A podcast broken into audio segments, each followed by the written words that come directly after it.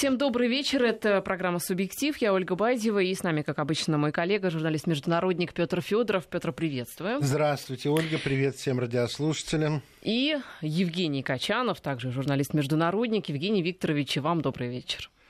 Добрый вечер вам, добрый вечер всем моим друзьям-слушателям. Мы наши координаты сразу озвучим, да, потому что вопросов, верно. как обычно, бывает много. СМС-портал 5533, слово «Вести» вначале писать не забывайте. WhatsApp и Viber, плюс 7903 170 63 63. Евгений, сразу должен сказать, мой не просто старинный друг, но и учитель в журналистике. Мы вместе работали на «Маяке» много лет назад, и я у Евгения старался перебрать то великолепное умение, которым он владел словом, ритмикой слова. И мысль, конечно же, потому что никакое сильное слово не может заменить сильную мысль. Сегодня наша тема, Женя, она объявлена заранее, ты ее знаешь, она связана с первым зарубежным гостем, которого принимает новый избранный президент Франции. До этого он ездил сам, встреча в Версале о встрече двух президентов Франции и России. И может сложиться так, это я уже говорю честно нашим слушателям, что мы прервем нашу передачу, если начнется совместная пресс-конференция. Ну, а о самой встрече два слова сказать можно просто лишь о ее значении, о, я бы сказал, даже о контексте, на котором встреча проходит. И думаю, что самое яркое пятно контекста – это э, заявление Ангелы Меркель о том, что Европе не на кого рассчитывать, и Европа должна рассчитывать только на свои силы. Это, на мой взгляд, здорово меняет э, общий контекст отношений с Европой, потому что слова Меркель говорят в частности о том, что Европа намерена э, вырабатывать свой собственный курс, который будет не столь подчинен, как это было последние годы, интересам а Вашингтона. Я немножко, конечно, схематично это даю, но на самом деле, на мой взгляд, заявление очень важное.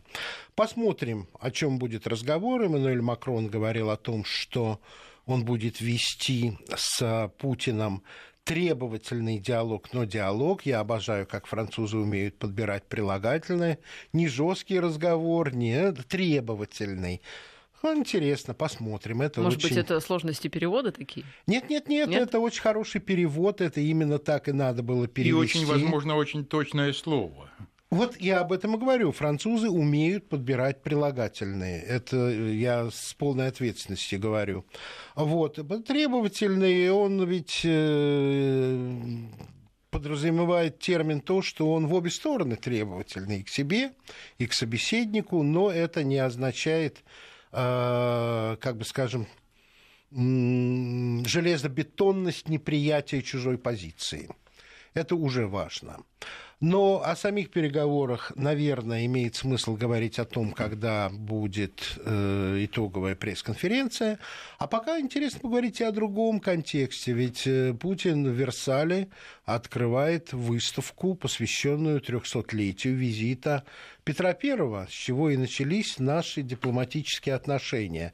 И вот Евгения, как эрудита, как человека, который э, знает все плюс один, мы и, э, я и попросил поговорить об истории наших отношений, которым официально уже 3000 лет. 300. 300 лет, прошу прощения, потому что я э, сразу вспомнил э, Анну, которая была королевой Франции, и интересно, а там, конечно, на тысячу лет углубляется, но мы говорим о 300 годах. Спасибо, что поправил меня сразу. Потому что династические отношения имели более давнюю историю, а дипломатические как есть. Спасибо, Петр, за лестные слова обо мне. Э, мы с тобой э, представители вымирающего поколения журналистов-международников. Э, ну, в У нашем нас, понимании. В нашем понимании, да. Понимаете, дело в том, что журналисты-международники, говоря о каких-то заметных политических фигурах, всегда выясняли, как человека точно зовут. Да. Везде, по всем сайтам э, российским, э, по телевидению, э, Эммануэль Макрон, его зовут Эммануэль, э, Брижит Макрон зовут Бриджит, это, мне кажется, некорректным. Ну, ты знаешь что, я с тобой согласен, но э, я 8 лет проработал во Франции, и когда э, известного тебе кумира нашей юности зовут Пёль Маккартни, Э, корежит чуть побольше, чем от тех примеров, ну, которые да. ты привел. Это... Поэтому давай-ка не так строго судить, а ближе к делу. Не, ну французы э, особый народ в этом отношении. Вот они, мы... они великого премьер-министра Англии называли Чурчиль. Конечно, конечно. Вот давай не так строго судить нас самих. Но все равно я призываю к корректности. Ну, это правильно. При этом э, сложности есть всегда, и поэтому у нас газета «Вашингтон-Пост», а Джордж у нас «Вашингтон». И никуда нам от этого не деться. Много было, знаешь ли, такого, когда самые уважаемые российские иконы культуры произносили на свой манер. Как э, Айвенга называл Пушкин? Иван Гоя. Мы от этого Пушкина меньше не любим. Поэтому критика критикой, давай ближе к телу. 300 лет дипломатических отношений. Значит, когда Петр а, в 617 году 717-м. Первый раз э, он был в 697 году с Великим посольством в Европе, но до Франции не доехал. В 717 году был во Франции. Это был уже победитель э, шведов, одной из самых крупных военных сил. Это был уже монарх империи, которая на восточных окраинах Европы заявила о своем могуществе. И, э, в общем, я думаю, что это был бенефис России в тот момент, Российской империи в, в полном масштабе. Более того, э, Петр I был, э, по сути дела, по французским понятиям того времени, был первым русским царем. Да. Потому что его родителей, да, Алексея Михайловича, и его супругу э, называли великие князья, вели, великий князь, великий, великая княгиня. Да. Петр был первый царь. Первый царь, первый император, совершенно верно. Император по позже. позже, стал, позже да, стал, да, да. Ну, я да. говорю, что в нашей да, истории. Ну... Вот.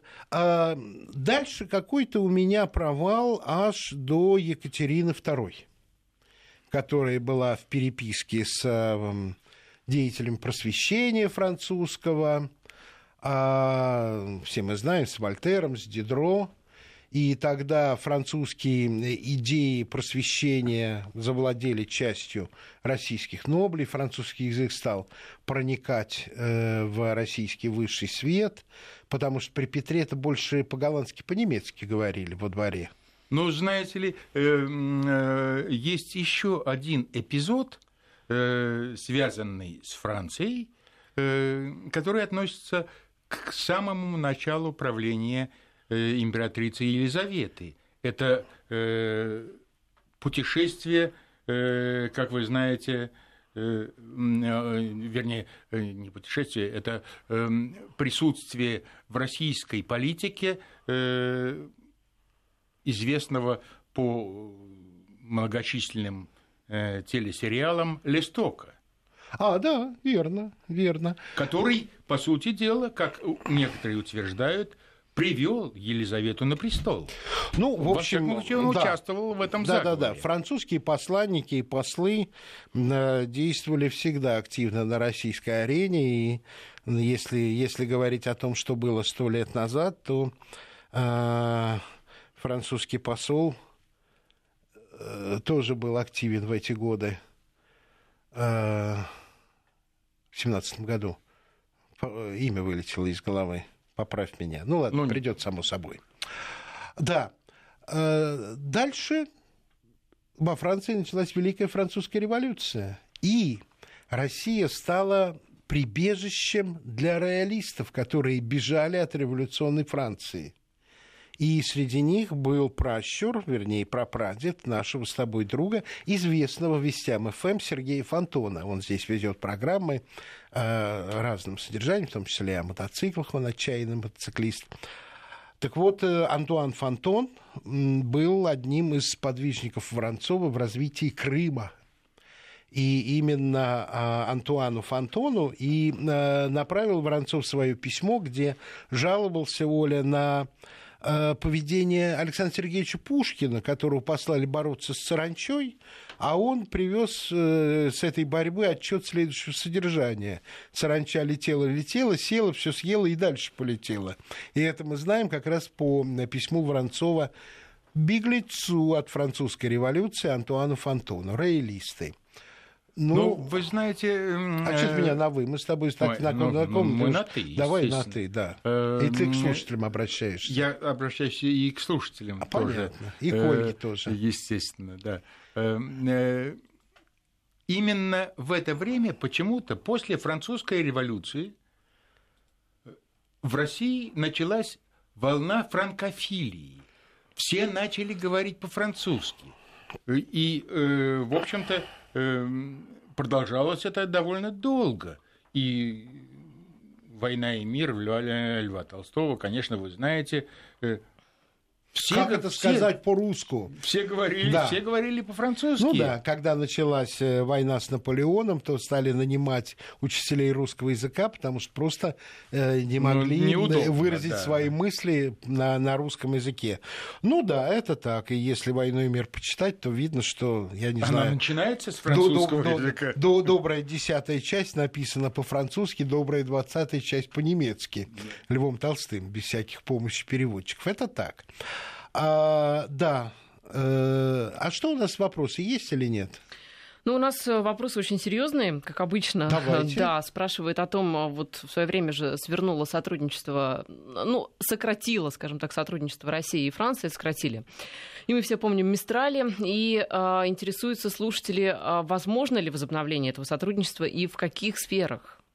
Ну, вы знаете, это вопрос очень хороший. Я думаю, что быстрого возобновления ожидать не следует, потому что Франция одна из стран, которая была инициатором а, осуществления плана санкций. Она не сама их придумала, но тем не менее она активно в этом участвовала. И, собственно, история с Мистралями – это как раз предтеча санкций еще до того, как были введены санкции из-за событий на Украине и в Крыму но э,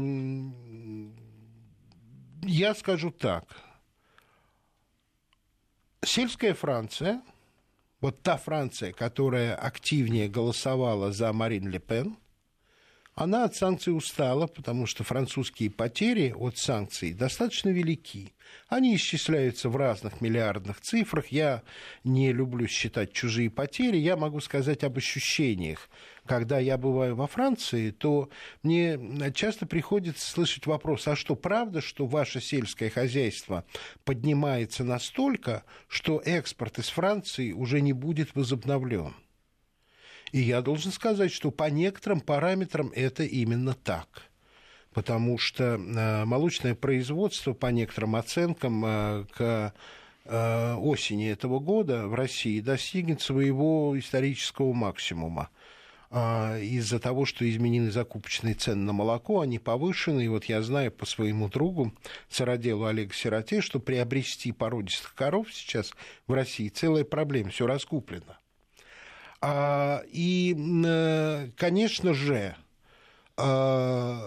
по верхней планке французские сыры остаются э, непревзойденными, они во всем мире такими считаются, но качество наших сыров стремительно растет, в том числе и производство сыров по французским технологиям в деревне Маслово Липецкой области.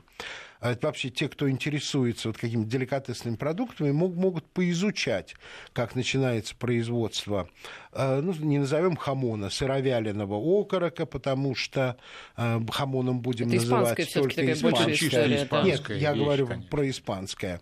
Вот. Хотя на жамбон это ближе к нашей ветчине, а прошута итальянская это опять-таки сыровяленая. Так что это и итальянское, и испанское. В общем, там, где пожарче, там, где... И немецкий шинкен, баварский. Ну да, да. Я это, это не очень люблю. Я больше люблю тамбовский окорок, потому что не хочу никого обидеть, но хамон для меня это какие-то свиные мощи. Вот, э, да. Так вот, вопросы задают, потому что э, очень опасаются, что не смогут вернуться на российский рынок э, сельскохозяйственные товары из Франции в том объеме, в котором они были. А мы у французов много молока покупали?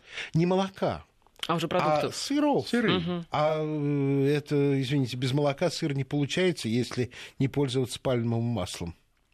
Ну, я бы не стал преувеличивать э, значение э, санкций, контрсанкций для экономики Франции или экономики А я их и не э, преувеличил, я цифры не называл. Да, в Германии это, в общем, практически незаметно, судя по моему достаточно долгому пребыванию в этой стране. И развитие нашего сельского хозяйства, у меня есть тоже сомнение в одном – Э, отмена экспорта э, каких-то э, вкусных продуктов, скажем, и воспроизводство их в России – это чуть разные вещи. Сейчас в России производство некоторых продуктов датируется. Ну, э, датиру, Датиру, датируется, датируется совсем не в той степени, как это датируется в Евросоюзе. Это правильно. Цифры несопоставимы. Это, это правильно. И, возвращаясь к хамону, я должен уточнить. Я встречался с испанским послом, и он заверил меня, что на испанский хамон никакие запреты не вводились. И производство в России всегда можно было продавать, и это не было э, в контрсанкциях внесено. И начало производства собственных сыровяленых окороков – это не ответ на санкции и контрсанкции, это просто инициатива людей. Людям интересно произвести что-то, что никогда раньше в России не производилось. И это э, расширение э, а, как бы скажем, ассортимент производства. Сейчас в некоторых супермаркетах доля продуктов российского производства достигла 90 и выше процентов. Это не было никогда такого. Поэтому, э, честно тебе могу сказать, конечно, э, контрсанкции подстегнули развитие сельского хозяйства. В России это бесспорно. Безусловно да. Вот. Но, ну, э, но у нас у нас, вы знаете, еще очень много вопросов э, исторических. Давайте, давайте даже, исторические. даже это не вопросы, а споры скорее. Да, сразу давайте. от нескольких слушателей. Вот Александр спрашивает, разве первым царем Руси считается не Иван IV Грозный? И из Ростова нам пишут, что еще в школе ведь нас учили, что вроде бы как первым царем себя объявил все-таки Иван Грозный. Вы знаете, Ольга, наши слушатели совершенно правы. Но есть некоторая дельта между тем, что объявил а, о себе э, московский владыка, э, назвавший себя совершенно справедливо русским царем, и то, что признала Европа. Мне доводилось в годы э, перестройки и гласности, в 90-е годы, ну, может, чуть попозже, где-то в 93-м году, это уже не перестройка и гласность, это уже новое время, покупать для дочери энциклопедии на сидеромах – и вот одна историческая энциклопедия американского производства начинала российскую историю вообще в, в хронологической таблице. Линия России начиналась с Екатерины II. Поэтому... А что было до? А ничего не угу. было. Вообще не было ничего. Поэтому то, что есть на самом деле, и то, как нас воспринимают, это, конечно, огромная разница. Вот передо мной, и... передо мной лежит сейчас э, да, да, Жень, э, книга, которая была издана в 1898 году э, сразу после первого визита в Россию президента Франции, вообще президента Франции Феликса Фора, когда между Россией и Францией возобновлялась сотрудничество, когда в Россию стали приходить огромные французские кредиты для развития российской экономики, промышленности, и они сыграли действительно большую роль, потом это вылилось в Антанту, э, в совместную э, борьбу на одной стороне во время Великой войны. И масса ошибок, допустим, в этой книге можно сделать вывод, что французские историки, писавшие эту книгу, считали, что малоросы и украинцы – это разные народы, а, вообще в войне 12 года не упоминается Кутузов, а в качестве э, главнокомандующего российскими войсками называется Суворов к тому времени покойный. А, допустим, э, Э, когда приведен портрет того же Суворова, то я вам потом могу показать, жалко, мы не можем показать всем нашим слушателям, зрителям. Э, Суворов, ну, просто вылитый Джордж Вашингтон. Поэтому э, восприятие страны и ее реальная история не всегда совпадают, и наши слушатели абсолютно правы в своей критике. Мы говорим не о том, что было в России, а как Россия воспринималась Европой. У нас э, есть еще один интересный вопрос. Он такой из серии конспирологии. Я его, наверное, зачитаю, но ответим мы после новостей, потому что у нас да, уже через э, минуту э, будет самая последняя информация. Так вот, спрашивает нас Александр, пишет он, добрый вечер. Судя по тому, как Макрон хочет побеседовать с Путиным, я думаю, Макрон отрабатывает задание Трампа. Трамп заочно хочет узнать о Путине все. Угу. Ответим. Последнюю информацию сейчас узнаем. Я напоминаю, что это программа «Субъектив». В студии Ольга Бадева, Петр Федоров и Евгений Качанов, журналист-международник. У нас сейчас новости, и затем мы вернемся в эфир. Мы возвращаемся в эфир. Я напоминаю, что Петр Федоров и Евгений Качанов, журналист-международник у нас в студии. И наши контакты, по которым вы задаете ваши вопросы. СМС-портал 5533. В начале слова «Вести» пишите. И наш вайбер и WhatsApp плюс 7 903 170 63 63. Итак, а, вот этот вот э, тайный план Трампа, действительно ли он мог э, иметь место быть, этот самый план? Ну, Евгений будет отвечать. Я, я хотел бы говорю. ответить Александру. Эм, это, я думаю, э, немножко не очень четкое представление того, что происходит в мире. Не нужно говорить никогда, что Европа пляшет под американскую дудку, что Америка распоряжается чем хочет э, э, во всем мире.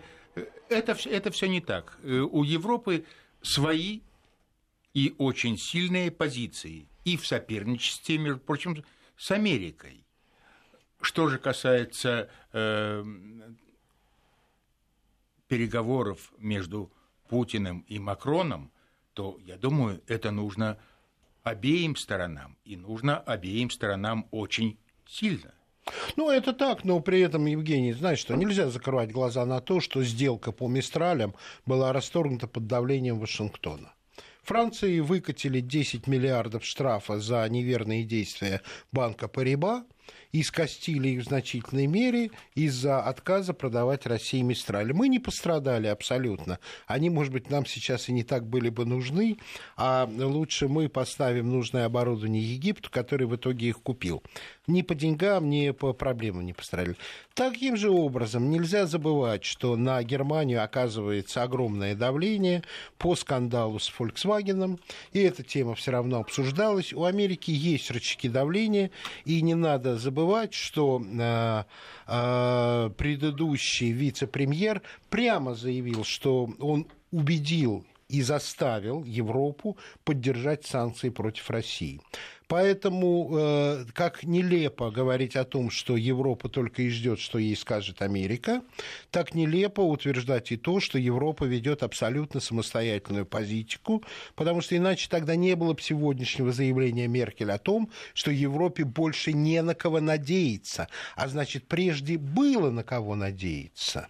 Таким образом, э, я думаю, что есть определенная логика в том, что встреча Макрона и Путина проходит после саммита НАТО, после Большой Семерки, и э, он, э, как я полагаю, как дисциплинированный член Евросоюза и лидер страны, которая не последнюю скрипку играет в НАТО, не только французскую позицию будет излагать э, Владимиру Путину, но и некоторым образом суммировать то, почему удалось достигнуть консенсус между а, странами Большой Семерки, где, конечно же, есть демократические подходы, но главную скрипку играют США, а про НАТО говорить вообще не стоит.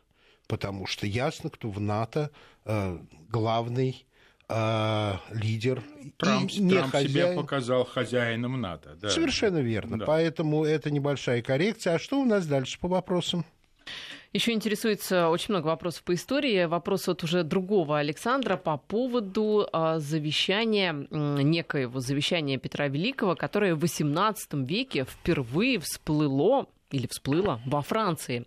Расскажите, если возможно, что об этом известно. На мой взгляд, это фальшивка, как и фальшивка на протоколы сионских мудрецов как и э, фальшивка, так называемый план Далис в отношении Советского Союза. Это исторические апокрифы, э, у которых, кажется, все логично, и э, право на существование объясняется вроде бы последующими шагами всех мною перечисленных стран, но я думаю, что это, это именно исторический апокриф. Но у Евгения, может быть, своя точка зрения.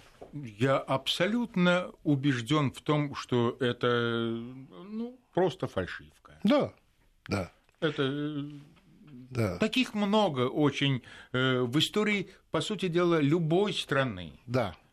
Любой, вот, я хотел, бы, я хотел бы до следующего вопроса очень коротко, пунктиром показать, как были взлеты и падения, как частая пила в отношениях между Россией и Францией потому что, с одной стороны, Россия помогла реставрации бурбонов после войны 12 года.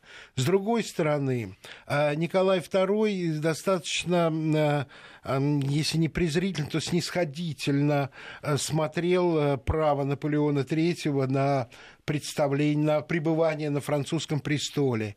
И именно при Наполеоне III Франция была одним из главных инициаторов сколачивания антироссийской коалиции в Крымской войне. А, но я не хочу все за тебя говорить, Женя. Продли дальше эту пилу, когда вот так вот вверх-вниз, вот как ну, на качелях. Плюс-минус, плюс-минус. Еще один эпизод. А потом Антанта была? А ты еще хотел? Нет, э, между э, теми периодами, о которых э, ты говорил, между э, постнаполеоновским периодом и периодом уже Николая II, да.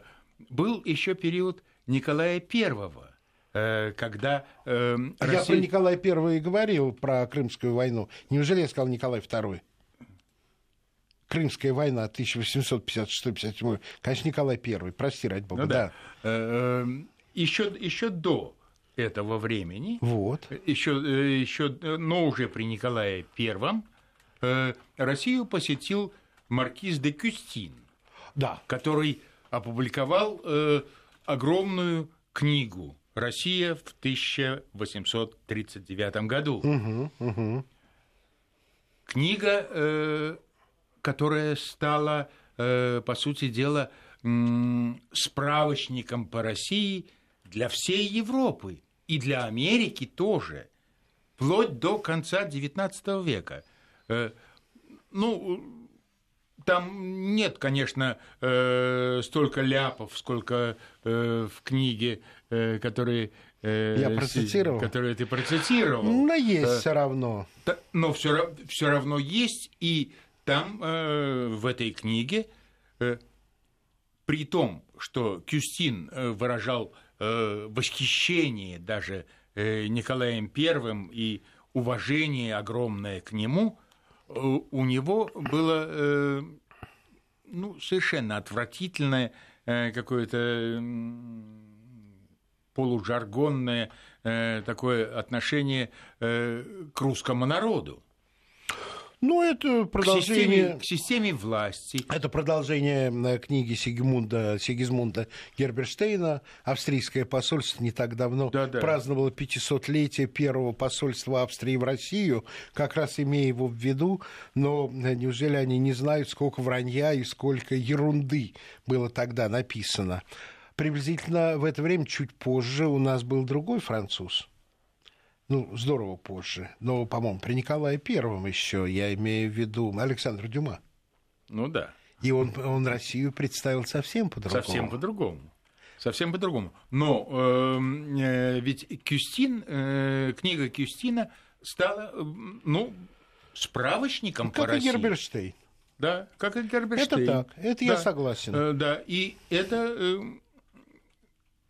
русофобией какой-то, вот такой, которой э, проникнута эта книга, э, пользуется чуть ли не до сих пор. Абсолютно верно, согласен с тобой. Это именно так. Именно вот. поэтому вот в этой книге нет русофобии, но старательно избегают места. Вот эта история русского народа, изданная в конце 18 в конце 19 века, где-то 1897-8 год, это попытка наладить отношения, которая привела к Антанте, вот, и действительно с Францией были очень трогательные отношения. Был наш а, экспедиционный корпус, в составе которого воевал будущий маршал и главнокомандующий э, советской армии Родион Яковлевич Малиновский который до конца жизни знал французскую, любил французскую литературу и читал по-французски великолепно. И вообще э, его некоторая звероподобность на фотографии совершенно не совпадает с реальностью этого,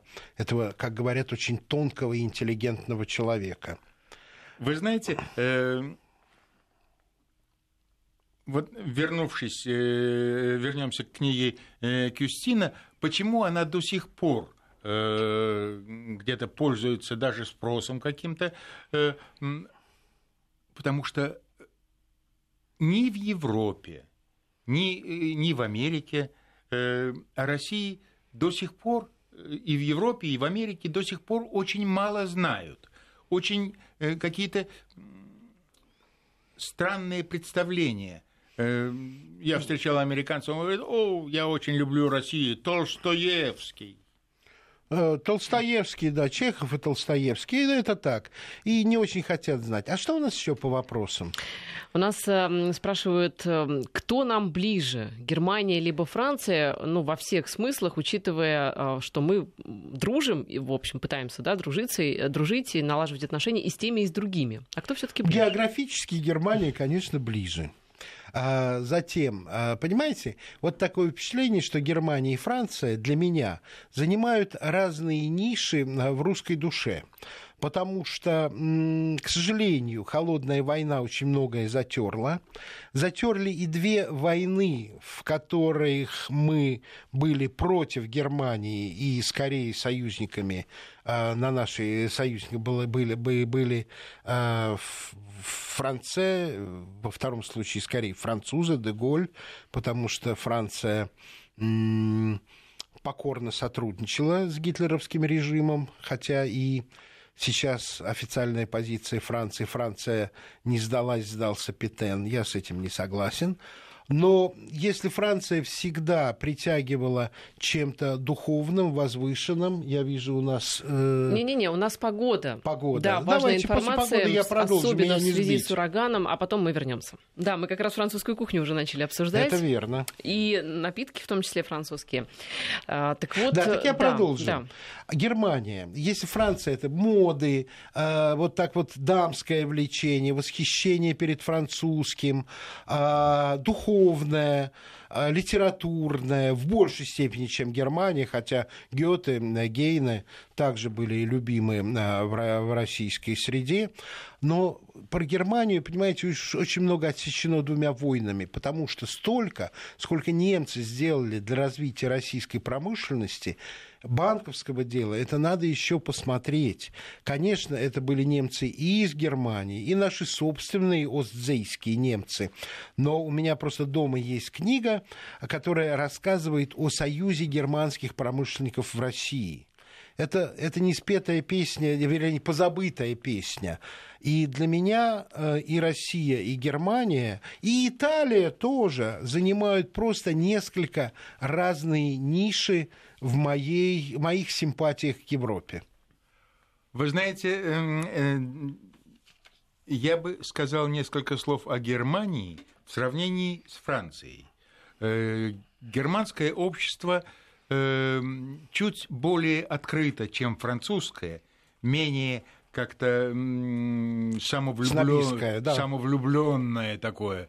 Э, и русские люди приезжающие или эмигрирующие э, из России э, чаще э, все-таки выбирают Германию, а не Россию. И российская диаспора в Германии значительно больше, чем во Франции. Несомненно. Ну, дело в том, что это еще и немцы, которые жили в Советском Союзе, все, все три диаспоры.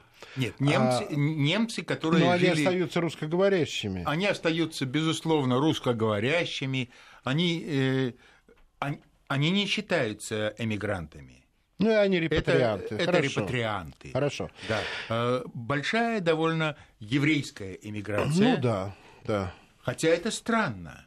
Э, в Германию виновницу Холокоста да, э, едет большое количество евреев.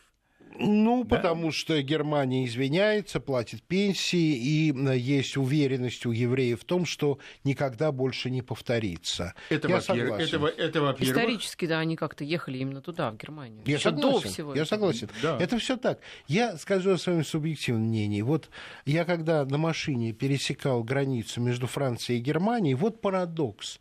Меня, мне становилось как-то вольнее свободнее. Из Германии во Францию. Из Франции в Германию, наоборот. А, наоборот. Да-да. Франция Клянусь. более закрыта. Франция более закрыта. Там э, человек немножко более стиснут обстоятельствами. И попадая в Германию, я чувствовал себя свободнее. Самомнение. И второе, что удивительно, нам Франция всегда кажется прекрасной, Бель Франц, но, поверьте мне, когда э, из Франции, из французского сельского пейзажа попадаешь в немецкий, то mm. первое ощущение такое, что крестьяне крестьянин заботится не об урожае, а о красоте природы. Потому что если на поле растет дерево, то то, как борозды слева и справа обтекают это дерево, это графично, это красиво, это эстетично. Поэтому Германия у меня очень светлые чувства и очень добрые чувства. Мне в Германии всегда было легко, уютно и приятно. Я чувствовал себя там русским. Ну, когда я понимал, что мне хочется выпить, я на всякий случай надевал, надевал на себя американскую майку, Зачем? чтобы за американца принимали, угу. а не за русского. Но, кстати, э, э, отношение немцев к русским очень дружелюбное. Оно я не просто разу... дружелюбное. Я никогда не забуду, как в Баден-Бадене человек с одной ногой и возраста воевавшего, узнав, что я из России, встал, расшаркивался и сказал «добро пожаловать в Германию». Это было даже как-то аффектационно сделано. И это произвело впечатление. Да, безусловно. Я ни разу не встречал в Германии проявлений каких-то русофобий. От людей. От людей. От СМИ сколько угодно. От СМИ. Да. От СМИ э, это, это можно... Это другая история. Это другая да, история. Да, я согласен. От людей не слышал никогда. Слушайте, ну у нас время кончается, а мы даже до Деголя не дошли в наших отношениях, до нового времени не дошли, до Митерана. Ну, что делать? Э, тема, тема огромная, необъятная. Что вы предлагаете, Олечка? Оставшиеся 7 ну, минут попробовать да. на вопрос ну, ответить? У нас э, времени чуть меньше, на самом деле, минуты 3-4. Так что о современности, давайте, о современности. О современности. Я думаю, что э, Франция наиболее вероятный участник разумного диалога, особенно с приходом э, Эммануэля Макрона, потому что я был очень скептично настроен к этому человеку, и это не из-за визита э, Путина, а из-за того, что я об этом человеке прочел от российского посла во Франции Орлова, который возлагает на Макрона очень серьезные надежды не в развитии отношений вот так вот с Россией, что человек ни в коем случае не об этом он говорит, а он говорит о том, что это реально молодой французский патриот, который ищет новые пути становления и восстановления Франции в том э, сиянии, в той силе, в которой Франция была в 60-е годы, несмотря на студенческие беспорядки, войну в Алжире. Но вот французскость Франции, как считает наш посол, Макрон будет восстанавливать. Без э, России это движение невозможно. Поэтому в чем-то он естественный союзник. Но у Евгения Но что, касается, что касается нынешних, э, сегодняшних и завтрашних переговоров, э, мне кажется, э, в общем-то, планируют же они обсудить сложнейшие проблемы, самые острые. все самые острые да. проблемы мира. Да. И Сирию, и Северную Корею, да. и, и Украину. Украину. Да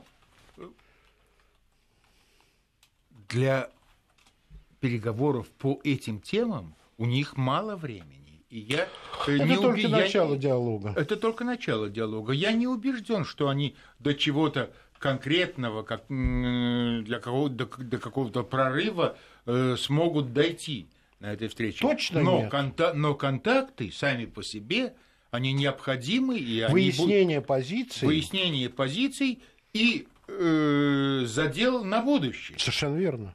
Совершенно верно. Вот, так что, возвращаясь назад, переговоры очень важны.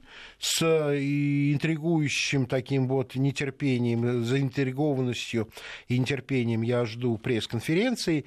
И по, на пресс-конференции с Евгением согласен, я жду не столько результатов, сколько появления векторов решения тех проблем, которые существуют в отношениях между Россией и Францией, Россией и Европой. Вектор – это уже очень важно.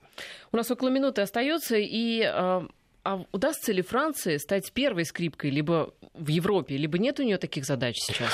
Нет возможности, потому что при всем том, что уходит Великобритания из Евросоюза, Великобритания и Германия остаются более мощными а, экономиками, чем Франция. Если брать чисто в военной сфере, то у Германии нет ядерного оружия, у Франции есть но все-таки еще на долгое время Германия будет оставаться доминирующим фактором, о чем, собственно говоря, э, Меркель и заявила сегодня, взяв на себя ответственность за слова о том, что Европе больше не на кого надеяться.